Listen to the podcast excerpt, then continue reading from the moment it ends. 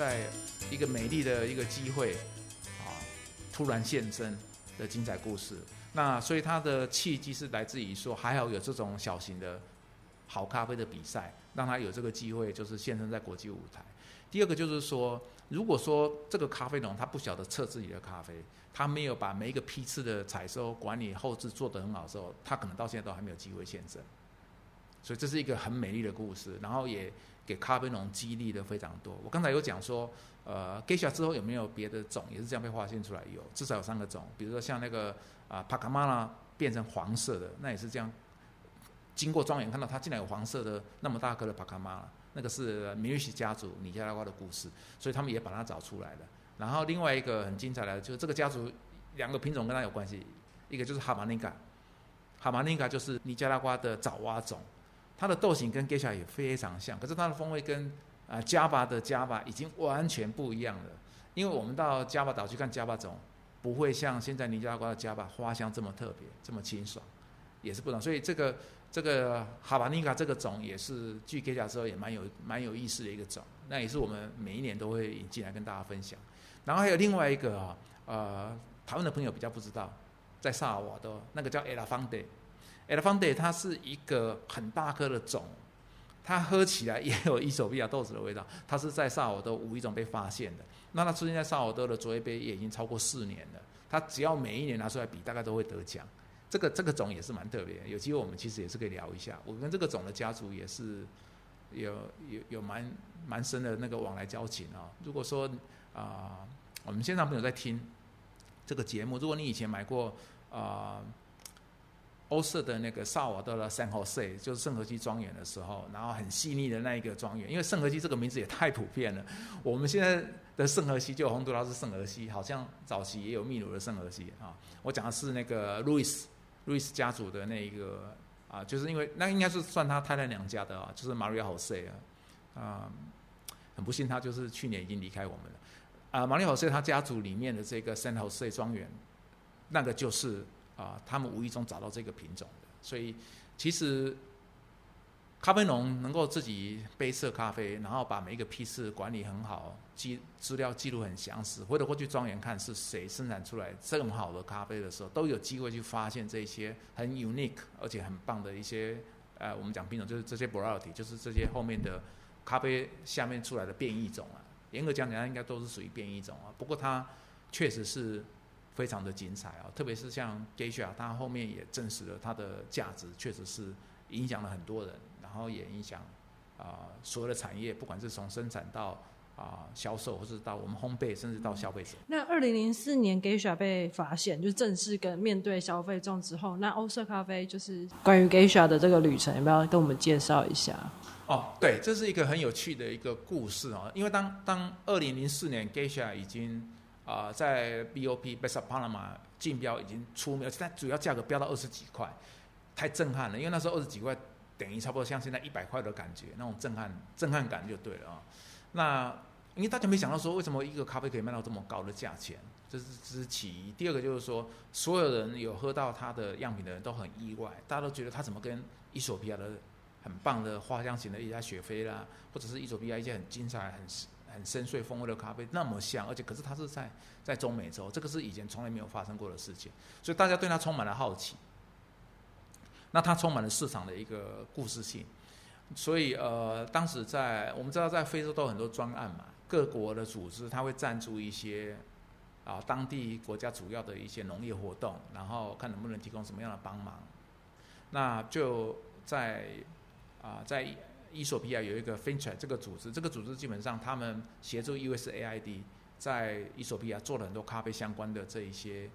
活动跟调查跟协助。让当地的咖啡农，所以他们就有人申请一个专案，就是说，因为既然 Geisha 这么有名，而且有有谣传呐，或者是有有提出来说，因为他出名，大家就开始找原因了嘛。那找到原因之后，呃，就把当时那个最有贡献那个巴拿马人啊，东佩切萨萨拉信，是这一个老先生，他他把这个 Geisha 的品种从呃，哥斯达黎加带到巴拿马去，哦，那飞船这个专案呢就得到核准，所以他们打算邀请哈，就是各国的一些咖啡界的产业界的人士啊，包括一些专家，到伊索比亚做三段的旅程。第一段旅程就是先去吉马，到吉马的农业研究中心，就是 JARC 这个地方去做参访，然后再往更西南方，往 Tepi、往 Benchmark 这个地方去找所谓的 Gesa，去找所谓的 Gesa Mountain 这个地方的 Gesa 种，因为传说 Gesa 是在这个地方找出来的。那当时参加的就是呃呃计划的主导人、领导人就是 William Wood，呃他蛮有名的。那那今年巴拿马的 Geisha 拍卖最高价一千三百万美金，就是他的庄园，Finca Sofia 就是 William 他的，他自己后来变成了一个农农农夫，你知道吗？一个生产者。我想跟他在追求 Geisha Geisha 的故事的过程，因为他带团带了两次嘛，应该有很大的关系。所以啊，我们的 Team Leader 就是 William。然后多数的呃呃就是成员都是来自啊美国，然后有来自那个包括丹佛，丹佛是有个丹佛日报还是丹佛青梦论坛忘记了，有有派了一个记者随队记者，然后有三个啊成员是美国，然后欧洲就只有我一个是亚洲，所以我是其中一个成员。那比较有意思是，我我反而是少数先去啊源头去找 Geisha 总的成员。然后后来我才去巴拿马去找这一些啊，去拜访皮特森家族啊，干嘛？我事实上是先去伊索比亚，然后我到零七年、零八年，我有机会才去拜访皮特森他们。后来啊，很密集，大概一直到二零一三年，我几乎中间大概每一年都会去啊，去去 b o k e t 去拜访这一些，甚至于就是去当他们的 BOP 的评审啊，国际赛评审。所以我们讲一下源头好了。那 G 小的源头为什么是在？在伊索比亚，原因就是说，Peterson 家族他们这个豆子呃被找出来之后，大家就开始啊去想要研究。那他们也很想知道。我刚刚有讲开场白有讲一个重点，就是说精品咖啡一个很重要的地方就是，呃，要让消费者啊去喝得开心，而且也要让他有有知识上的收获。所以它一个很关键的因素就是说，我们都想知道源头是什么。所以，当这个种那么出名的时候，你当然要交代它的品种啊什么的。那他们就回头过去庄园找，就就想就想破头，然后就问他爸爸，然后他们就想说，哎，这个种蛮像的，是当时那个啊东 Patch 从哥斯达黎加带回来的。那从哥斯达大家带回来之后呢，他们就有机会去追溯源头，因为萨拉信它本来就在里面，那个有一个叫做开体，开体这个组织就就是在那个啊。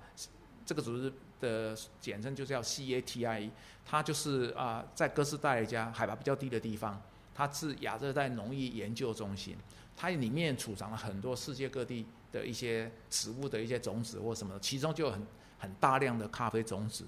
被移送到这个地方来，所以他他们就记得说，当时在一九六三年的时候啊，东佩切萨信他是在里面担任研究员的时候，他曾经拿了一批种子，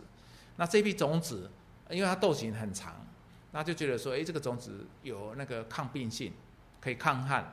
可以抗一些 disease，他就觉得还不错，就拿回去他家。他家是也是有种咖啡的嘛，就是东佩雪庄园，他就拿回去他家种。那他他家的庄园就是海拔大概七八百，一直到一千二、一千三都有，他就拿回去试种。他种在海拔比较低的地方，可是因为种了以后他就好奇嘛，所以当隔几年采收之后嘞。他们家族人就试试了以后，就 是哇，这个味道比我们家的那个什么卡图拉还还糟糕，就就不喜欢。所以他们做助记，他助记助记是什么？你知道吗？Poor cup quality。他就觉得这咖啡不怎么样，所以他们也就也就没有再推广的必要。而且它它它它长得稀稀松松的，那个结果就是这样一串那边一串，没有像卡图拉或卡图拉比较密密麻麻，就是结果率也偏低。然后树形也比较大，他就觉得这个家伙怎么看就是讨人嫌，你知道吗？所以他也不在意。然后他就总拿回来，他们也很热心，就送给邻居，送给一些当地的朋友。那同样的，就是在往哈拉米尔那一带啊上去比较海拔比较高的地方，就是皮特森家族。所以皮特森家族应该是在那时候，他们也拿到这些他送的种子，也种下去在他们家的庄园。唯一不同的地方是他种的地方的海拔度比东佩切的海拔度高了五六百公尺以上。这只是差别而已，可是他们也没有去特别去记住它，就是标示这样子而已，就忘了这个事情。所以一直到二零零四年找出来之后，发现不一样，去找到树形的时候，再回头过去问，然后再跑到那个东佩姐他们那边去比对树形是一模一样，他们才确认说这个应该就是当时那个沙信他们有送一些邻居的这些种子。所以有有这个机缘，他们也拿到这些种子就种下，没想到在那边是开发结果，而且是那个那个 quality 已经不是从 poor，那是变成 outstanding 跟那个 excellent，所以大家都非常非常的 surprise，所以好了，就确定从这个地方来，那大家就回去那个那个 Carty 啊 Carty 这个组织里面去查说，那你这个种是怎么来的？它是有标的，有标号码。当时在那个呃，在 Carty 里面，它的那个 coding number 是 T 二七二二。这个就是二七二二种它本身的一个一个一个来源。那这个种既然有标示的，就有它的历史上的一个因素，所以就是马上就可以回溯，因为那个地方是属于呃一个一个研究中心嘛，一定有它的种源，所以就发现这个种哦，事实上是在一九三一年的时候，英国有一个领事，他叫做 Richard Richard Wiley，Richard Wiley 他在呃一九三一年的时候，曾经有一个机会去拜访啊，伊索比亚西南方。那他的带了一些呃，就是一些专家部专家们，就是去采集种子。当时的伊索比亚政府有很多这种对外援助的案子很多，也没有禁止大家把种子带走。现在伊索比亚政府已经不给人家拿走了，你可以来研究，但东西也带不走。他也不跟各国做基因交换干嘛，他就认为这是他的宝，他他的他的宝库就对了。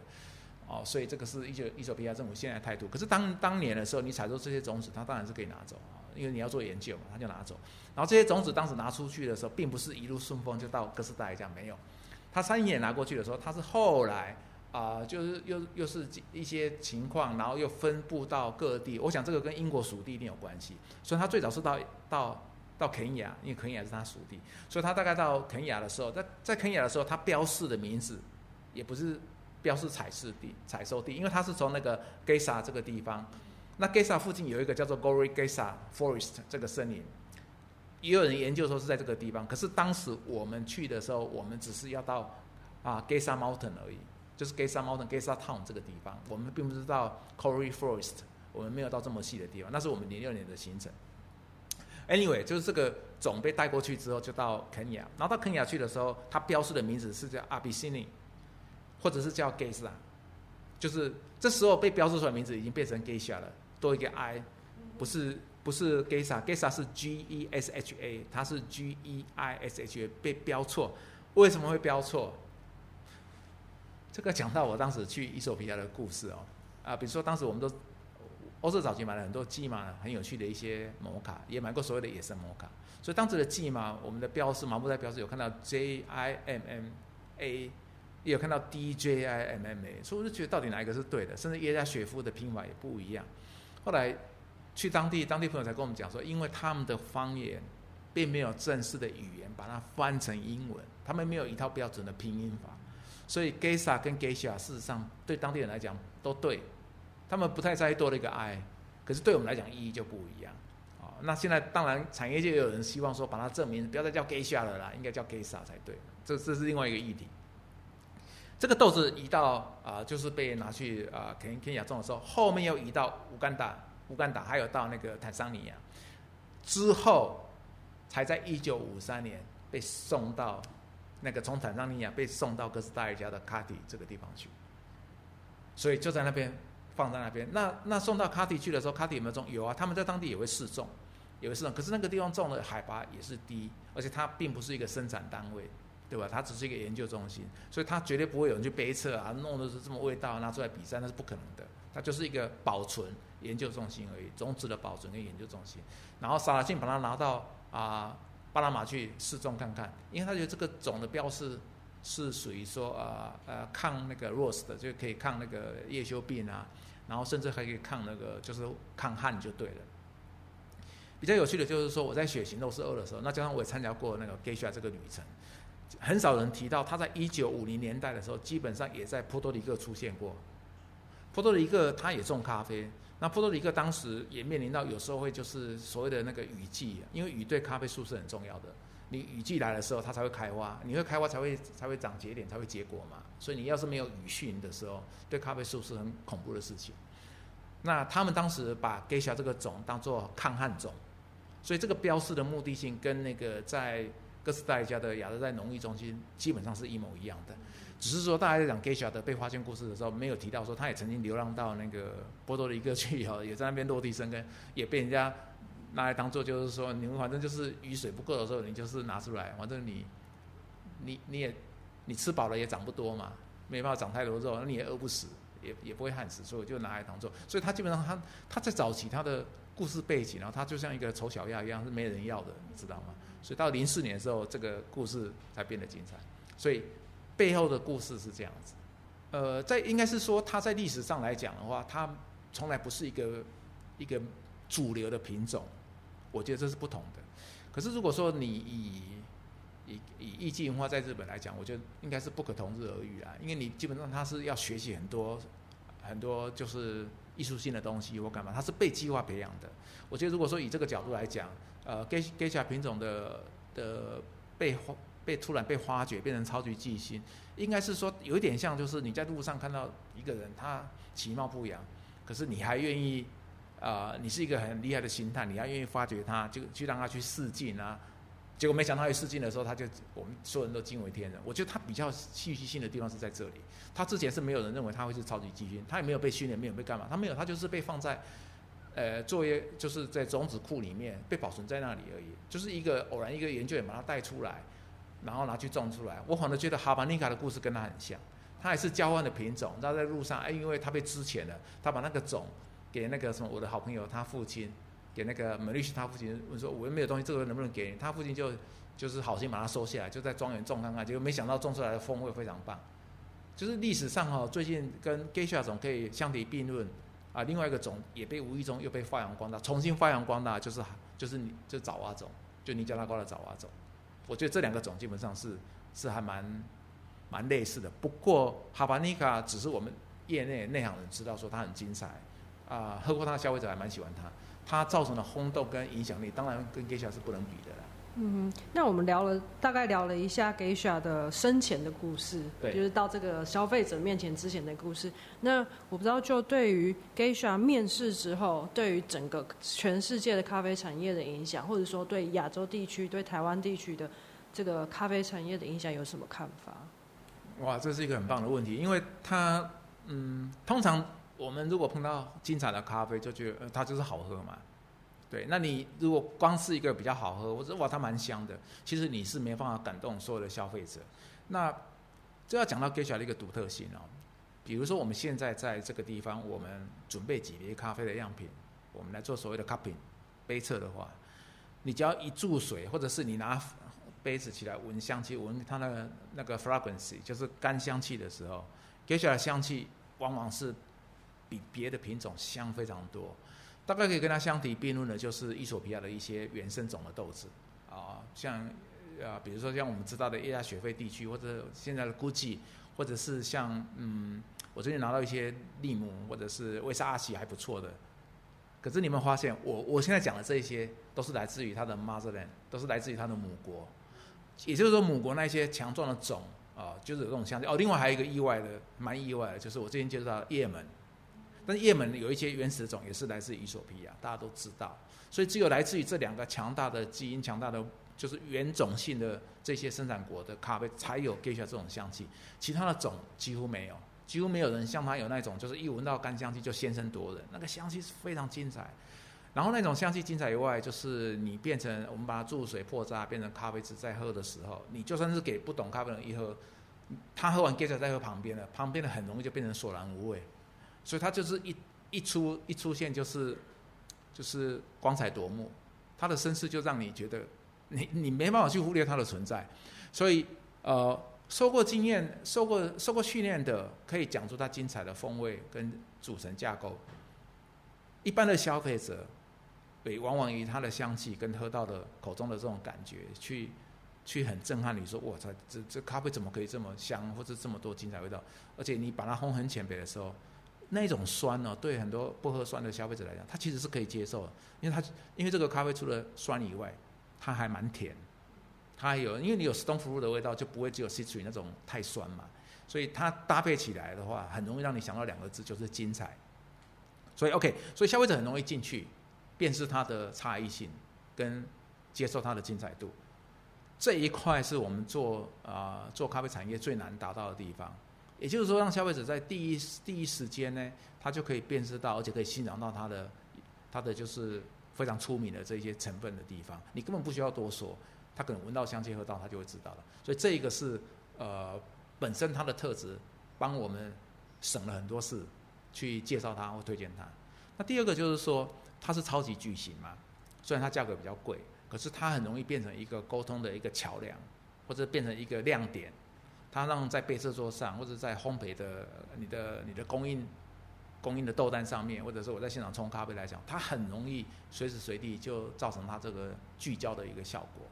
那所以当然它就会吸引很多很多人去愿意去靠近它、接接近它，甚至欣赏它。那对咖啡桶来讲，那毋庸置疑就是它价格可以卖贵，虽然说它的产量很少，也很难照顾，而且海拔度要种的比较高。就是说，那一样的道理啊，你没有付出，你也得不到这一些收获。所以对比较务实的咖啡农，或者是呃比较啊知道说种咖啡它是属于就是 lifetime 的一个事业的人，他是一代传一代的。所以咖啡农在国外，我们常常碰到三代、第四代甚至第五代都有，所以他们知道这个是这个是急不得的。既然急不得，我花四年到五年才第一次采收，我也觉得很合理啊。所以他们也愿意去接触，爱种。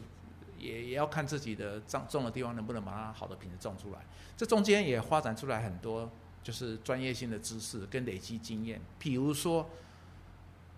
中美洲的咖啡农都知道说，如果我今天海拔是种在一千五百公尺以下，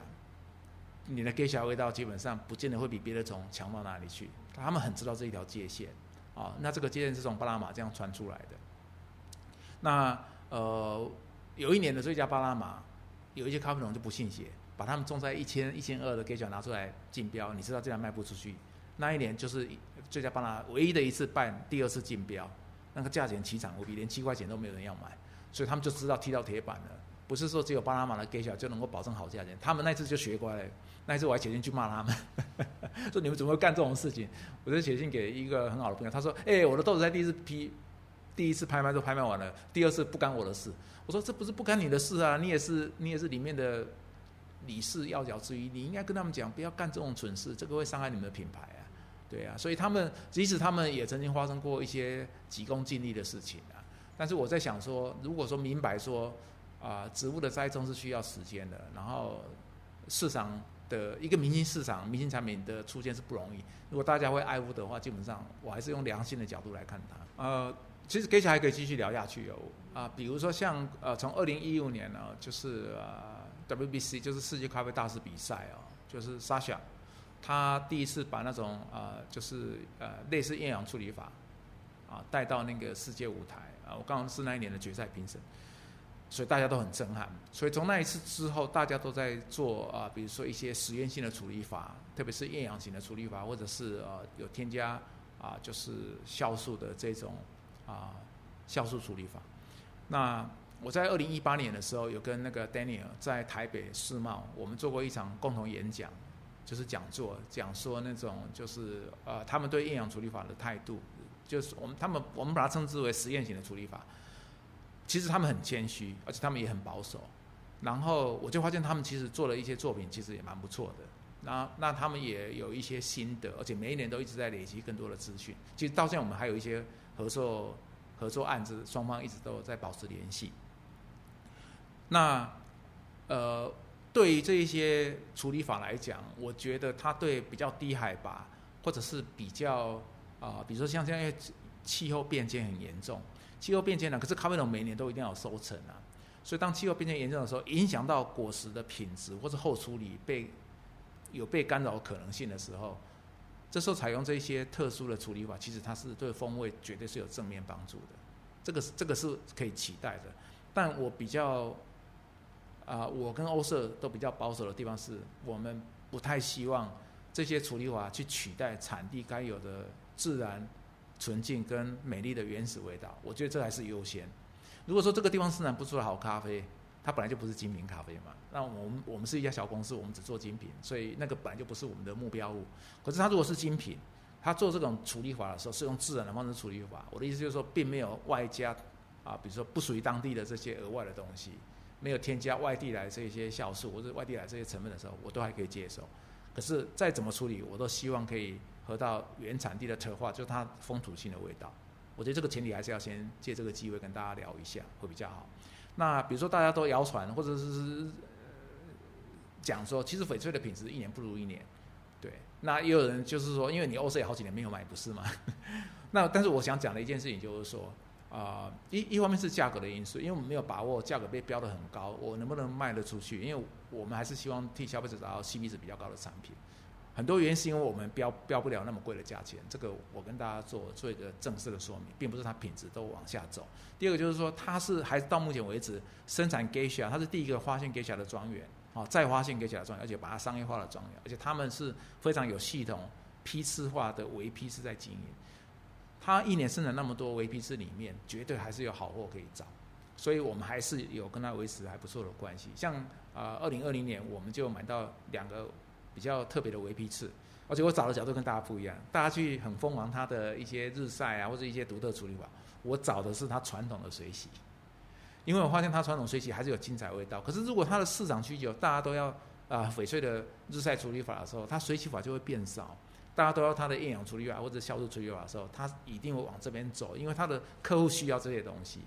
所以我是代表另外一种客，我希望留下来你经典传统的好好货给我们。所以我们买了两个批次，比如说像那个 Colorado 这个批次，然后另外一个是 Buenos Aires 这个批次，它就有很经典的水洗的味道。大概是零八年我喝到很精彩的 Mario 水洗的时候，有那种惊艳感，就是跟 Mario 现在几乎都是变日晒了。所以我们今年可以期待。可以可以可以，这这两个批次量很少，量很少，大概都只有少数几箱而已。这个大概是我们会等到它稳定，因为是空运来的，那我们希望它稳定收成之后，再再在欧市里面推出。那那那 Geisha 的部分还有没有什么要补充的？Geisha 的话，我觉得另外一个可以启发的地方就是说，一个明星的品种哈、被发掘哦是很不容易的，哪怕这一次以以 Geisha 在啊 Nice Banana 翡翠庄园被发掘是一个一个很美丽的一个一个故事，但是也是一个偶然，它不是一个刻意挖掘出来的。所以我发现就是说这种品种你要刻意挖掘出来不容易。不过它被发掘出来的时候，它变成一个很有趣的成功模式，就是说大家开始往后园。要往这个花园去找一些独特的种出来，甚至也愿意引进一些比较独特的种。我觉得这个对咖啡农来讲都是可以尝试的。啊，它很重要的一个地方就是说，你要找出这个品种是不是适合在你的地方可以去种，然后你要能够持续性的供应，这样对市场来讲才有意义。所以像我们的好朋友，像展达菲利萨啊，瓜地马拉圣菲利萨庄园，它就有超过一百多种的不同品种，在它的 garden 里面去做实验。然后我们也看到啊、呃、，SL 啊，就是源自于啊肯亚，其实这个种应该得来自也门。那么这个改天我们可以讲也门到肯亚的故事。所以啊，SL 二十八这一个一系列已经影响到中美洲了，连翡翠都有种，而且它种出来，像今年我们拿到是它的一个日晒处理非常特别，跟在印呃跟在肯亚喝到是完全不一样的。然后啊、其实坦白说，以 SL 这个种来讲，它是欧社在寻豆的一个计划里面，它是我们二零一九到二零二一的计划。我们二零一九找到八个不同的 SL，在超过五个不同国家，所以我们现在已经加上已经销售，就是有呃萨瓦多的，然后有呃翡翠的，当然有肯亚的嘛，我们也有也门的 SL 种也即将进来啊。然后另外一个就是呃在邻近的国家。还在接洽中。如果说买下来，我们也可以跟大家做报告。所以这个呃这些品种也都是我们在追寻的。然后另外一个，我觉得摩卡种也可以留意，只是这个种跟接下来一样，它的量都太少啊。但它也另外一个比较 challenge 的地方是说，因为摩卡种的颗粒真的太小，它对烘焙上的挑战度难度是非常高的。对，这个是未来大家也可以期待的。嗯，那还有没有什么要补充的故事在？大概就这样子吧。OK，好，我们今天谢谢 Joe 来参加这个 Podcast，然后跟我们聊一聊现在大家最热门的话题 Geisha。那希望之后我们还有更多不同的主题可以跟 Joe 聊聊，包括产区的故事啊、竞标的故事啊，或者是红豆方面的一些小故事。好，那谢谢大家今天的收听。好，谢谢。